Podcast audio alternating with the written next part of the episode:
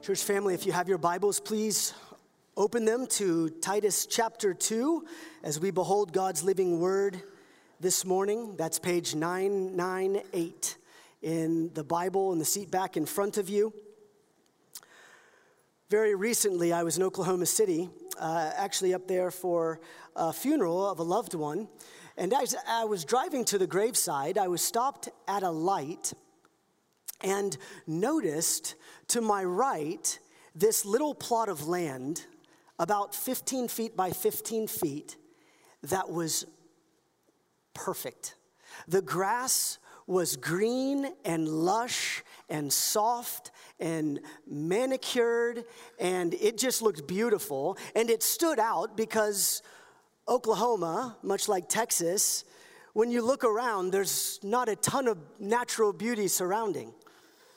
So when I looked at that plot of gra- grass, I thought it was just beautiful. And in the middle of the plot of grass was this sign that pointed to a foundation that had basically cultivated this grass.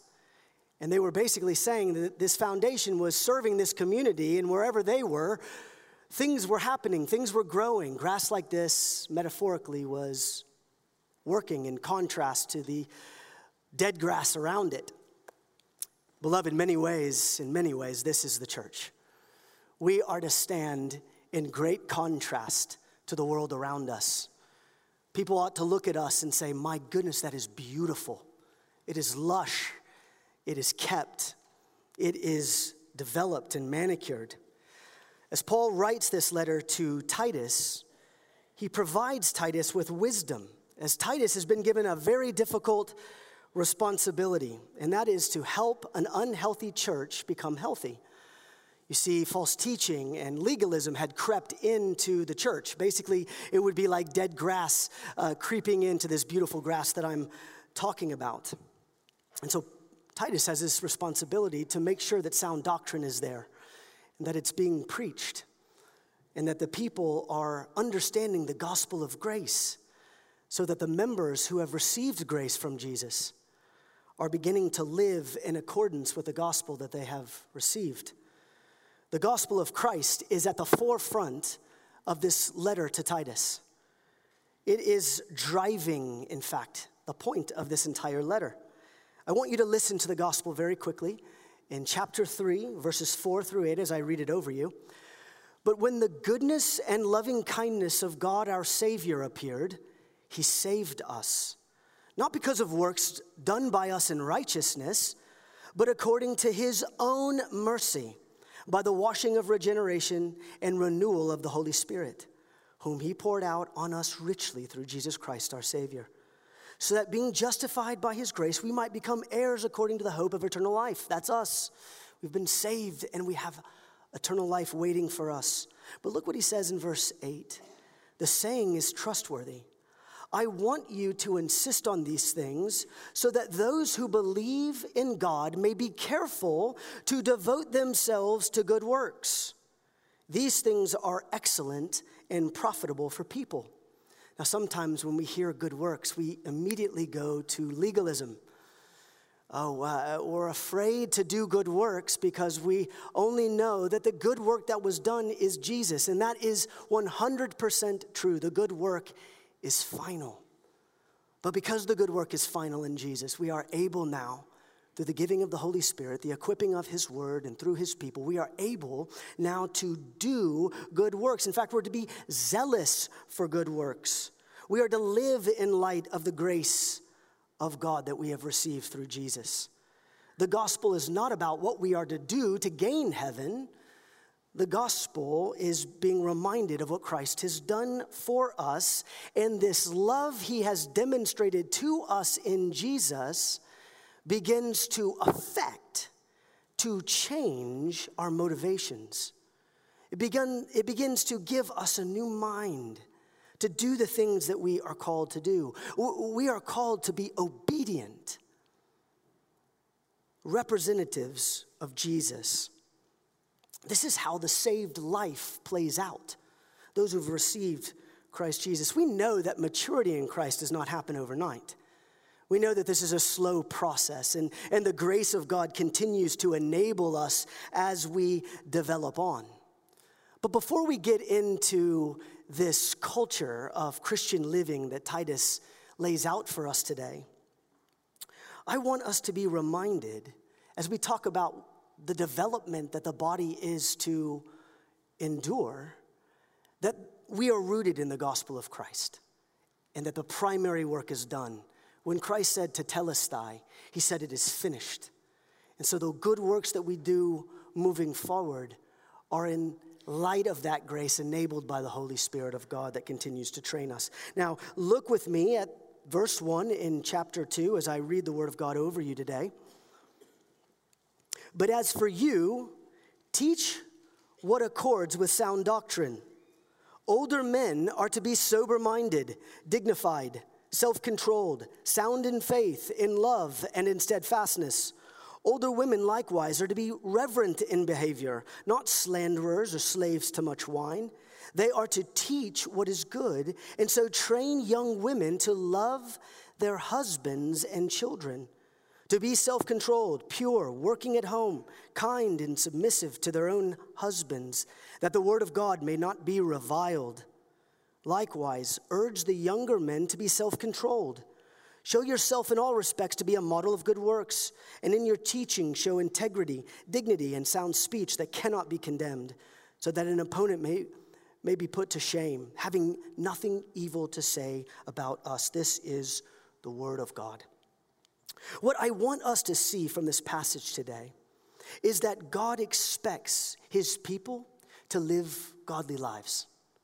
He expects his people to live godly lives. He assigned his name to us, as we learned last week, and then we bear the name that is sealed to us in front of a watching world, which this passage will ultimately get to. If you are a Christian, old, young, male, female, there is an ethic that we are to live by within the kingdom that Jesus has brought us into. Not to save us, but because we are saved. This refers to how we should live our daily lives based on the grace that we have received. And we'll see in this text there's virtues for us to live by. Uh, this is describing for us a healthy church. And beloved, as we've been talking about the body, a healthy body of Christ, a healthy church, this is to describe for us what that looks like and to encourage us to live out a life that would aspire to put these things into practice. Now, Jesus has made us aware of sin. He's made us aware of the forgiveness that we have is offered by his own blood. And so it really ought to be a joy for us to live this life. Do you love God? Do you love the God who saved you, who rescued you from hell and damnation, who delivers you from lawlessness?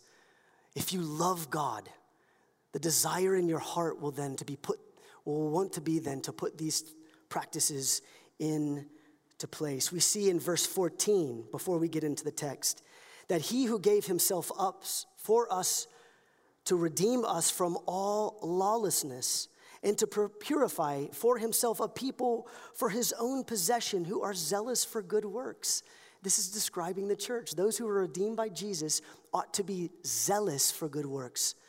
And this is done before he returns. And so, the, the main driving point behind this text that I want us to see today is simply this godly living accompanies sound doctrine. Godly living accompanies sound doctrine we want to highlight the importance of the development of the body to ensure that the church is growing, that it's healthy, that it's faithful. And God has shown us here how that transpires in a local congregation. Now, I do want to highlight two subpoints for us today, and they're simply this. The first one can be found in verse 1. We must teach what accords with sound doctrine. We'll get into what sound doctrine is here momentarily. And then the second thing, we, uh, we teach sound doctrine so that we live lives that accord with the gospel. So, sound doctrine is the gospel. We teach the gospel so that our lives uh, are lived out in accordance with the gospel. So we have a command in Scripture, verse 1, and then basically verses 2 through 8 are describing the culture of the church that transpires when sound doctrine is taught. So look with me in verse 1. Paul is calling Titus to a different life than that of the false teachers that he addresses in chapter 1. He says, But as for you, Titus, emphatic you, Titus, you teach what accords with sound doctrine. If you remember, Titus is a pastor setting things in order at the, eh, eh, at the church of Crete. That's where we get our first point today. We must teach what accords with sound doctrine. This is a command that the Apostle Paul is giving to the church.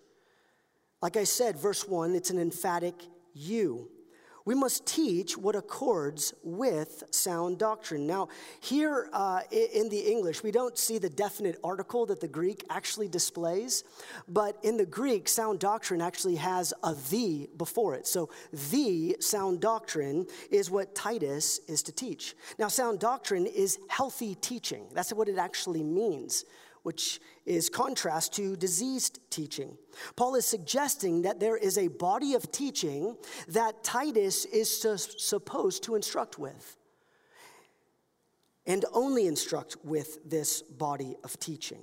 This teaching has boundaries to it. Sound doctrine is nothing other than the gospel of Christ itself. So he is to teach what accords with this gospel of Christ. So the means and the motivation of the gospel should instruct godly living amongst the church. Now, why is he emphasizing it here? Well, for context, we need to remember that there had been false teachers that had come into the church, and they had upset uh, whole households by their divisive teaching. They, they claimed to know God, verse 16, but they denied God by their works, it says in verse 16. And so uh, Titus is responsible for making sure that he is reordering these households that were led astray by this false teaching. And godliness is to accompany the very gospel that Paul is proclaiming.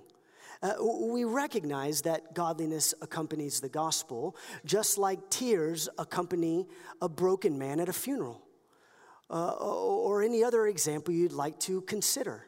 Uh, if you believe in the gospel of Christ, if, if the Spirit of God has regenerated your heart, and, and, and, made you realize that you are were a lost person and now you have been reconciled and saved and you get to enjoy the glory of god through the face of christ you know that your sins are forgiven it's a free gift offered to you if this is you the desire then should be to live this life. So you must teach the doctrine because the doctrine reminds us of what is true. It reminds us that the gift of God was been given to us through Jesus. Now these men came in thinking that they were teaching the gospel. These false teachers that we see in verses 10 through 16 of chapter 1. But the false gospel that they were proclaiming bore false fruit in their lives as that Paul describes them as detestable, disobedient, and unfit for any good work. Preaching a different gospel results in a false living, in false fruit, in self absorbed living, period. And Paul is reminding Titus, the pastor, you must teach what accords with sound doctrine. So Titus is in view in this context. And he must teach the gospel of Christ over and over again to the congregation. Because the gospel informs the culture of the church, or whatever is being taught informs the culture of the church. So it must be the right doctrine that is being taught. Now, the word teach here is a little bit different than the master teaching that he refers to later in verse 7, but it's teaching that considers life. Like as you go on in life, teach what accords with sound doctrine. Now, the word accord here means to teach what fits with the gospel. Don't teach something that doesn't fit with the gospel like the false teachers are doing, but teach with what accords with the gospel that has been proclaimed to you. There is a lot of unsound doctrines out there today. A, a, a, lot of things that are being preached from the pulpits of the church today. Perhaps you've heard that uh, little phrase, church is a hospital for sinners. And to an extent, I agree with that. But a hospital uh, can also provide examples of what the church ought not to be. Uh, the gospels being heralded are not meant to be placebos. They're not to be fake medicines that don't get to the heart of the disease. Uh, false gospels uh, will provide uh, like a plastic surgery. Uh, the, the, they'll make the outside look better, but the inside is still rotten. Uh, false gospels serve like painkillers uh, that they make you feel better, but they don't actually get to the heart of the disease. But the true sound doctrine, the gospel of the Lord Jesus Christ, gets to the heart of the disease, which is sin. And it begins to address the sin face on. It begins to remind you of the one who cuts out the sin. It, it, speaks of the Holy Spirit who begins to restore the body, to make the body healthy, helping the body to develop. This is why we must teach the sound doctrine. Because in the doctrine, we get God Himself, not some cheap manu- manufactured version that makes us feel better, but in the end leaves us hopeless. This is why we preach the gospel of Christ. Not, not to tickle ears, not to entertain you, but to give you the only one who can satisfy your heart for all of eternity. That is our responsibility to you, beloved. This is why we talk about the sound doctrine. This is what we are to teach. And what we teach is meant to spur us on each week, whether it would be missions focused or discipleship focused or obedience focused or what it looks like to love, what it looks like to serve, whatever it is. We are to speak the word of God to you, the gospel of the Lord Jesus Christ, rooted in truth, rooted in conviction, rooted in hope, remind you of the grace of God remind you of the character of God, the judgment of God, the return of Christ that is coming. That is our responsibility to you. And we take that very seriously. This is why the elders that we nominate are so important. These are men that must guard the doctrine of Christ, must care about the flock, must be willing to care for an endangered sheep. The right doctrine does give blind men sight and helps the lame man to walk. The healthy elder is always pointing people to Christ because he's memorized, or excuse me, mesmerized by the grace that he has received, knowing that he never deserved it, but it was given to him as a gift. Always pointing people to Jesus. He's constantly desirous for the name of God and the glory of God to be represented in the community that we live in. These are the type of men that, that, that steward this sound doctrine. He's not afraid to address the ungodly. He's not afraid to deal with the hard things of ministry. But he's concerned with the glory of Christ. Those are the elders that you ought to be considering in these few weeks of prayer and uh, recognition. Now, see with me in verse 2 what we are to do with this sound doctrine. So people receive the sound doctrine, and then we are to live out this sound doctrine. And verses two through eight tell us the culture of that. So, point number two today so that we live lives that accord with the gospel. This is a Christian culture that the scriptures are talking about today. Now, I want us to see, and especially in verses two and three, the importance of godly older saints in the church.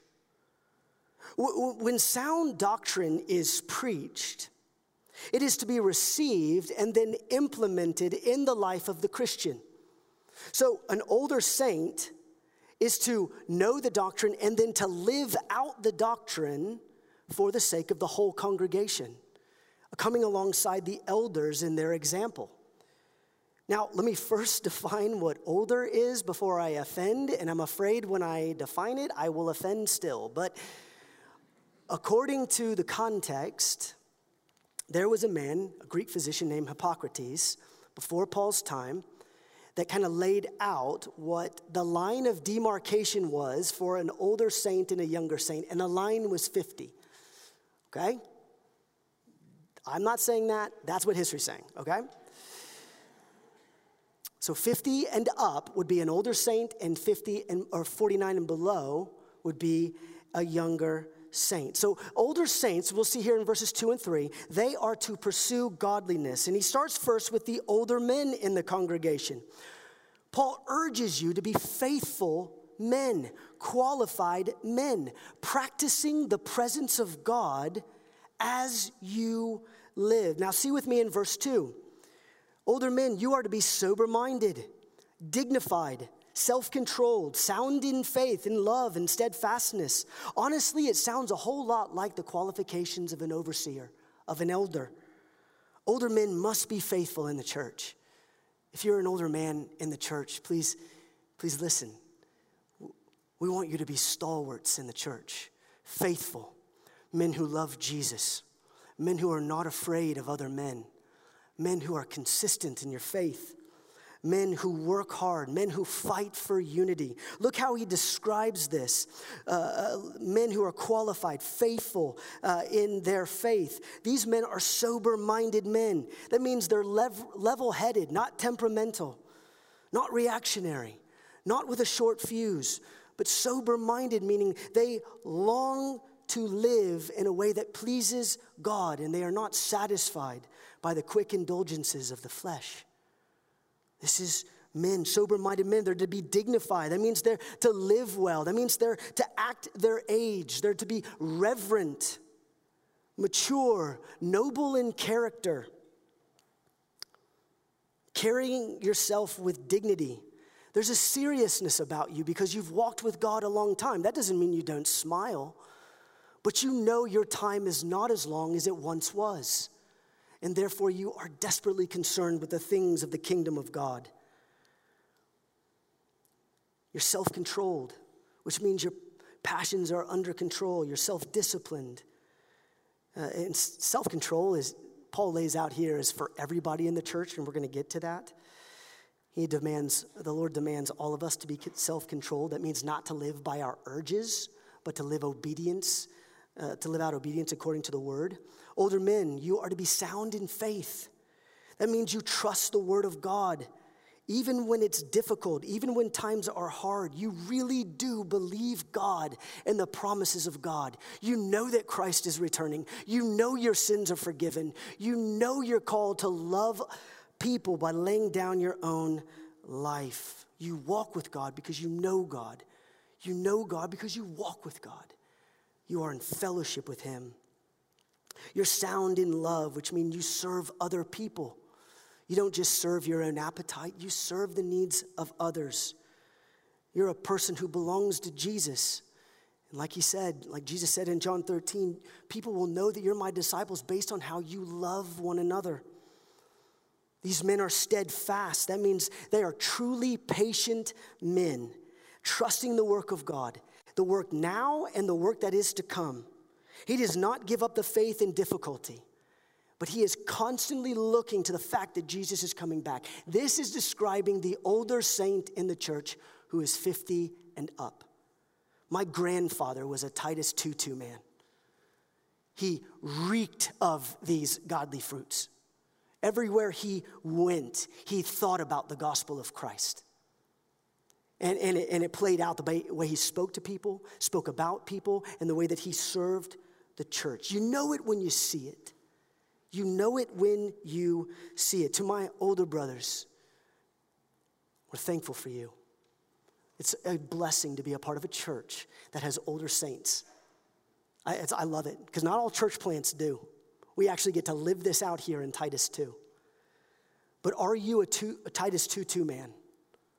Are you a man that looks like the description here in Titus 2 2. Ask yourself do these virtues describe you? Does your behavior agree, not with some doctrine, but with sound doctrine? Because those two things are wed together. Oh, that God would load our church with faithful men like this. This should be our prayer, and also giving thanks to those who are. Also giving thanks to those who are. Those whom the congregation, this is describing those whom the congregation would agree, that's so and so. That's so and so. I've seen so and so live this out. Older men, my, my encouragement to you is to give your life away in your latter years to serve God. Give your life away in latter years to care for the younger generation. Do not care, don't care so much about what has transpired in the church, but knowing that you won't be here forever. Your legacy is then to be passed on so that the church is secure and the faith is passed down. That is the glorious role that you have in making sure that your legacy is cemented by, the, by your faith in Christ Jesus the King. Are you living a life that is preparing the church for your departure? Are you living a life that's preparing the church for your departure? We recognize men, older men, you're gifts to the church. Uh, younger men, uh, Proverbs 20 says that our glory is our strength. Some of us. Older men, your glory is your wisdom. Proverbs 20, 29. Paul says elsewhere, do not rebuke an older man, but encourage him as you would a father. Would you be fathers to us? Would you teach us faithfulness? Would you show us the way of God here amongst us? Would you, would you care for us? Paul, in verse 3, goes to older women in the church.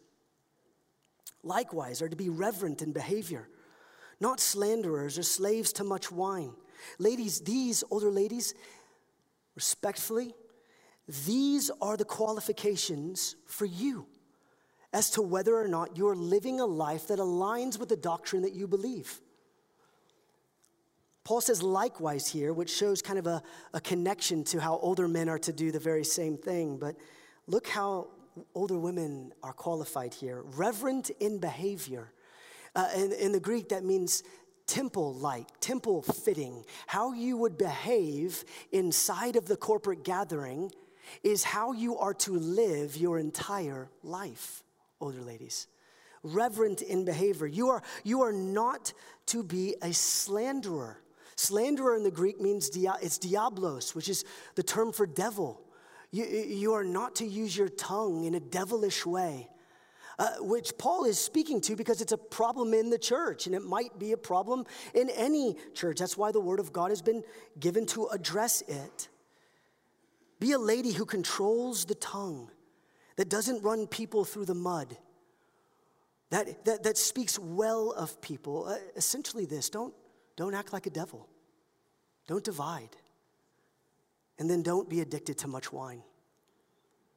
Uh, don't be addicted to things that are not as good as the gospel of Christ. If wine is not an issue for you, maybe it's your phone, maybe it's your family. Whatever it is, don't be addicted to anything more than you want to be in fellowship with the risen Christ. Now, see, older women actually have something else to do, a direct command that Paul lays out. They are to teach what is good at the end of verse 3. Why? So as to train the young women to love their husbands and children, to be self controlled, pure, working at home, kind and submissive to their own husbands, older ladies in the church, if I could have your attention. Your responsibility is to train up the younger women of the church to teach what is good and in accordance with sound doctrine. This is the speech that you are to be about, the, the, the message that is to be on your tongue. Women, you come alongside the ministry of the church, the elders of the church, to train up women. This is a huge responsibility and a glorious role that the Lord God Himself has given to you to help His church develop and grow. Now, the word for teaching here is actually very unique. It's the only time it's ever used. It's a, u, it's a unique type of teaching, uh, one that would be like one on one type of teaching, or teaching that would take place in a home or in small groups. You could say it in this way it's hands on equipping. And this requires older ladies to be intentional. It, it requires older ladies to pursue and to be assertive. And remember, This is a command in the Word of God to do these things. It's a part of your obedience to God and fulfilling your faithfulness unto the Lord who saved you. Now, these are household dynamics that are laying out here, but there's also practical spiritual dynamics for every lady in the room. So, we're about to transition talking about all older lady in the church. This is what you are to teach. And younger women in the church, this is what you are to learn. This is what you're to grow in. This is what you're to, to desire and to put into practice. Now, there's practical things here. So if you're not married, that doesn't mean there's not things here for you to see. If you're a single woman, please listen up. There's still practices here for you to put in place. So, what is the good teaching? Older ladies, you are to instruct younger women to love their husbands. You are to train them to love their husbands. That word train is interesting. That suggests it's probably not natural for younger women to love their husbands. They're not just waking up going, yeah, this is an easy work today. I can't wait to get to it. No, older women train younger women. Remember the context. More than likely, those who were married didn't even know each other before they were married. Uh, they had to learn to love one another. And so, older women are to instruct younger women on how it is they are to love their husbands. They do this by modeling it in their own lives and then also instructing it, encouraging, and admonishing where this practice isn't taking place. So we're not just talking about romantic love here. We're talking about self, like sacrificial, gospel centered, Jesus centered love. Older women are to train in that. And then the word love is actually repeated twice for emphasis, but older women are to train younger women to love their kids too train to love their children. Now, it's not as difficult for a mom to love their kids as it is for them to love their husbands.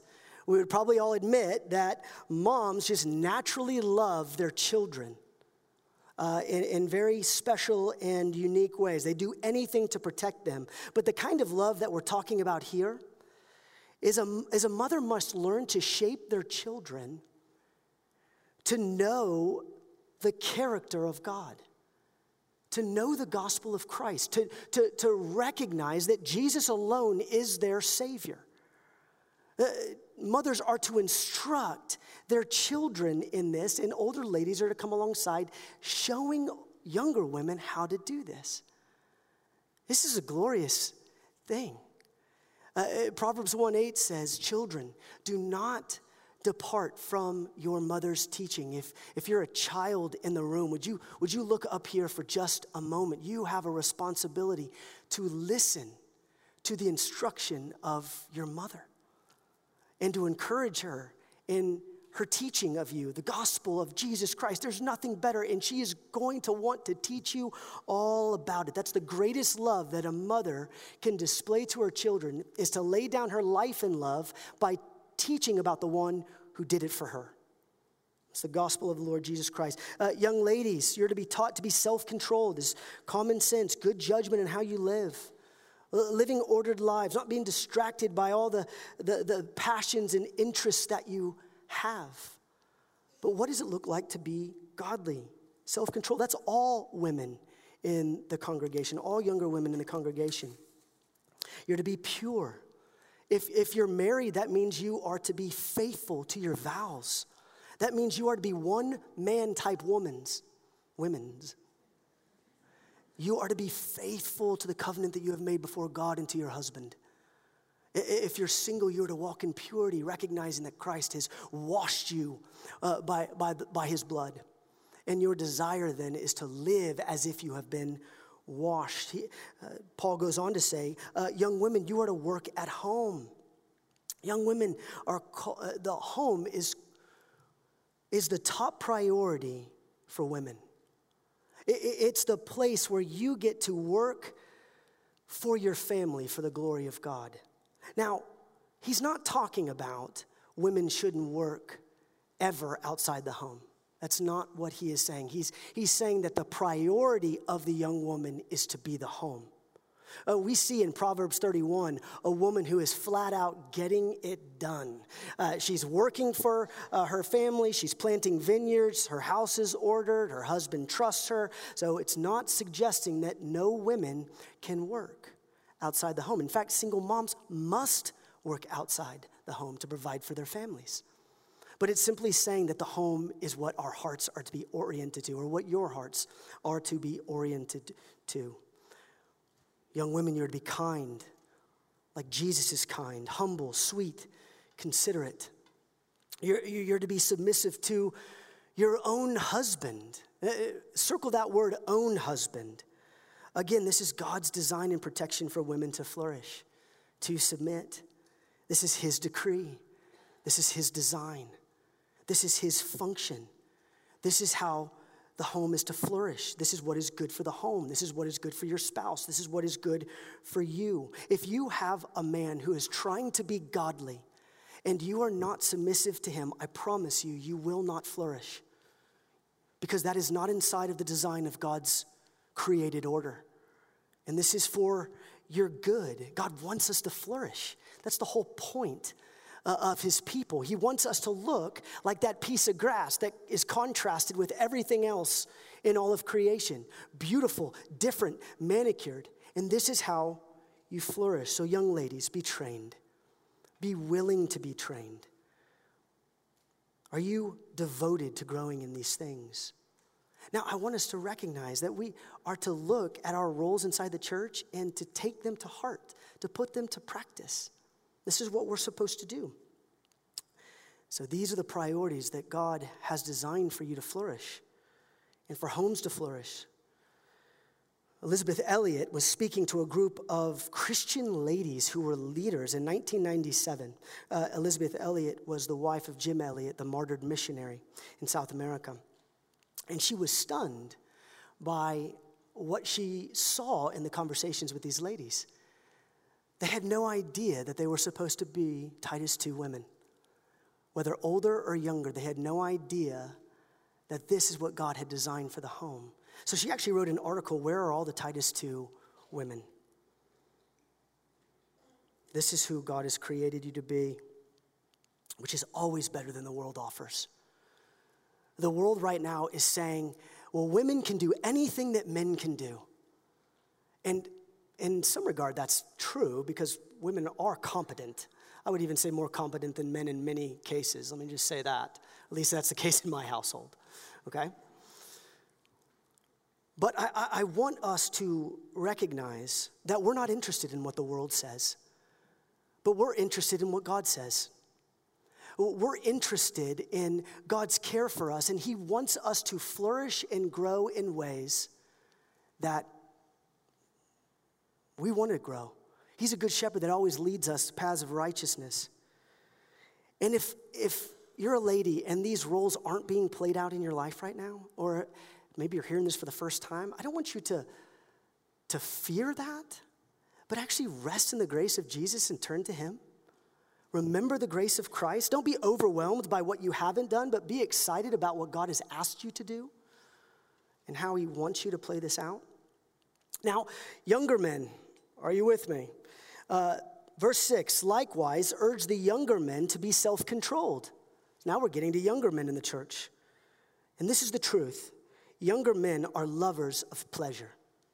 That is historically true, almost 100% true. Okay? And uh, Titus here is being urged by Paul, and he, in fact, he tells Titus to urge younger men to be self controlled. Urge here means to summons, like, like in a court, uh, like a, a, a judge summons people to come to his court. You must go. So, this is the idea behind the language there. Younger men are called to be self controlled. This is your command. We're, we're, to fight the battle well. We're, fight, we're to fight the good fight of faith. We are to flee sexual immorality. We are to flee the things that our heart's desires and exchange them for the things that God wants for us. Now, it's pretty remarkable and it stands out that older men are commanded six things to do in Jesus Christ. Uh, older men, oh, excuse me, older women are commanded five things to do in Jesus Christ. Uh, younger women are seven things. Younger men, one. Be self controlled. Be self controlled. I hope that you recognize, younger men, the dangers of your heart and you are aware of your sin and all the traps that so easily entangle you. We need spiritual governors on our heart that the Holy Spirit is willing to provide. Walk with Him, have fellowship with Christ, fight for these things. Now, he goes back to Titus in verse 7. Titus has responsibility too. Just as the older men are to teach the younger men these things, Titus is to live this out in front of the whole congregation. Pastors, elders, we have a responsibility to train and exemplify the gospel. Look at the word that is given to Titus. Show yourself in all respect to be a model of good works. And in your teaching, show integrity and dignity, and in sound speech that cannot be condemned. Basically, pastors, we're to live a life of godliness. So the, the word we preach, and the life we live is to be entangled. It, it, it's to, our life is to be on display of the gospel that we, that we preach. And we, we know that we can't do this perfectly, but we're resting and relying upon the grace of our Lord Jesus Christ in this. But we are to publicly declare the gospel of Christ. And we're to do so with integrity and dignity. This is the gospel ministry. There's a seriousness to this. Uh, not that we can't have fun, not that we can't smile or tell a joke, but there is a seriousness to this because eternity hangs in the balance. Eternity hangs in the balance here, and this is the reminder that Paul is giving to Titus. We proclaim the word boldly and fully, and we live faithfully. Now, why? Why are we to do these things? Why are we to develop? Why are we to disciple? Why are we to care about our godliness? Well, I actually passed over two clauses that I want to draw our attentions to as we close in verse 5 and 8. As the younger women are learning to do these things, there's, there's a reason. Look at the last part of verse 5 that the word of God may not be reviled that the word of God, we must be faithful that the word of God may not be reviled, which means blasphemed. That means the nations look at us and say, yeah, that, that plot of grass is the same as any other plot of, gla- uh, plot of gla- grass on the block.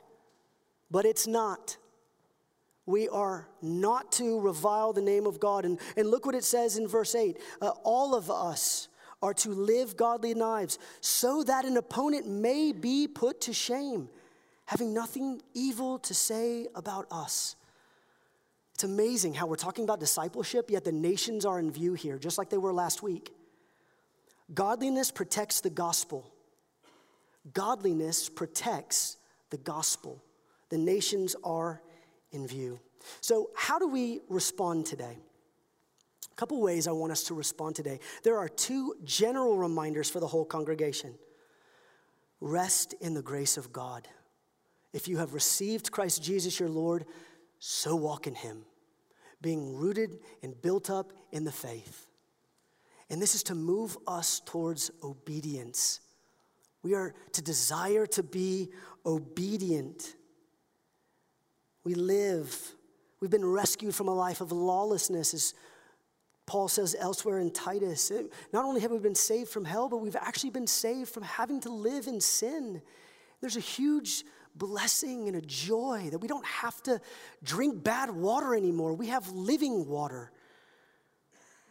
Is your desire to rest in this grace? Do you desire this? Do you desire to be obedient? If you don't, and if you haven't for a long time, I, want to remind you of the grace of God today. Turn to Him for the first time or turn to Him again in faith and in truth. Secondly, generally speaking, embrace the godly role that the Lord, give, Lord God has given you in the church to fulfill. If you're an older man, older woman, younger man, younger woman, whatever it is, study it learn what God has asked you to do so that the body may, may not, um, may, that the body may live out faithfulness before a lost world. To my older men and older women in the congregation, I have two specific applications for you today. One, desire to be obedient to live a godly life. uh, go home and look at this passage again and ask God for help to walk this out faithfully. Uh, do you desire this? Take these commands of s- Scripture seriously. If these commands of Scripture are not serious to you, there is an issue with your faith. There is an issue with your faith. Take these seriously, and both in how you live and in how you instruct.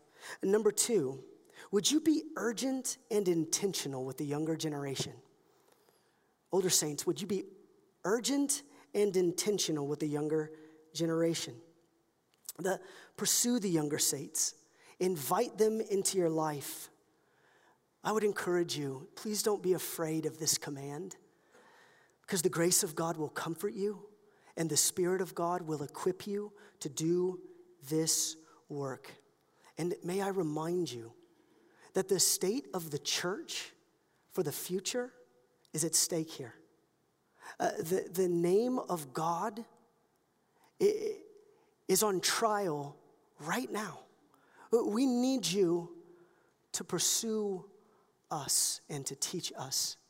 I have much to learn, and I would like to learn from you. I do want to draw out a difference between fellowship and intentional shepherding. I think we're very good at, at fellowship, gathering together, talking about life. This requires intentionality. Uh, we're also probably pretty good at consuming a lot of information. We've sat in a lot of Bible classes, we've sat in a lot of discipleship groups. Share the bread that you've received from another. Share the bread that you have received from another. Younger men and women, married and single, please listen. Be prudent in the work to obey the responsibilities you have as you represent the name of God. Be prudent in the work to obey the responsibilities that you have. That is a huge responsibility, and our households are at stake when we think about that. I want you to be reminded of what God has asked you to do. And, and number two, younger men and younger women, oftentimes we are taken over by our own passions, our own zeal. My encouragement to you is to be charitable, to be honorable, to be teachable, to be diligent in getting to know the older saints. Honor them, they are worthy of honor. Uh, pursue them with humility, uh, desire to learn from them. Uh, there is a temptation to think that we know more, and that is not true. That is not true. Come and sit at the feet and learn wisdom from the older saints. Now, if you are a female, an older saint or a younger saint, uh, I, I want to direct your attention. Can you put up the slide that has Michelle Stanfield's num- uh, email on it? If not, we'll just look it up on the website. But here is what I would encourage you to do is to make sure that an, if you're an older lady, email her and say, I desire to disciple. And if you're like, I really don't know how, I, we're gonna walk with you. We're gonna, we're, gonna, we're, gonna, we're gonna instruct you. We're gonna teach you. We're gonna encourage you in this. We're just gonna gather names right now. If you're a younger saint that is wanting to learn from an older lady, would you email Michelle Stanfield this week? We're gonna just begin gathering and praying and asking God, how are we gonna play this out in our church? How, what is this going to look like? If you're a, an older saint who's a man who is not discipling a younger man who's under 50, I would encourage you to do this. Would you email Justin this week? Younger men do the very same, looking for counsel from older men. Uh, this would be a huge act of faithfulness in response to the word that has been preached today. This is what I would encourage you to do as we consider God's word and what it means in our hearts and our minds and our lives this week and all the time. Uh, if you are not a Christian, if you, if you are here today and you do not know Jesus, we want you to know that we long for you to know him. Uh, there's good news for you today, but it actually starts with really bad news. And that is that you are not a perfect person. And you probably know this just by the way you've lived your life and your sin has separate, separated you from a holy God. a God who is holy. In fact, one little action has separated you from a holy God. That's how holy God is. But I do want you to hear how gracious He is today, too. He has provided His Son to reconcile the fellowship, to live a life that we could not live, to die a death we were supposed to die. And those who turn to Jesus and believe in Jesus will be saved. They will have a new life. They will have eternal life. And we desire for you to have that. Have you, have you just figured out that you're not happy pursuing anything in this world? There's nothing that will satisfy you like Jesus satisfies you. And we want to talk about we want to talk about Jesus with you today if you are willing. Beloved, can we go to the Lord in prayer as we close? Father, thank you for the grace and mercy we received in Christ Jesus. Thank you for the mercy you've given us to grow and develop in maturity and godliness. Oh, that we would be faithful with the tasks at hand, faithful to fulfill our roles. Lord, younger men and younger women will one day be older men and older women. God, help us to be faithful now so that we can be faithful in the older day. Lord, would you equip the saints for the work of ministry? That your name would not be reviled, that the nations would know who you are that we would be beautiful like that little pot, that, that little plot of grass, Lord, for the glory of your name. In Jesus we pray. Amen.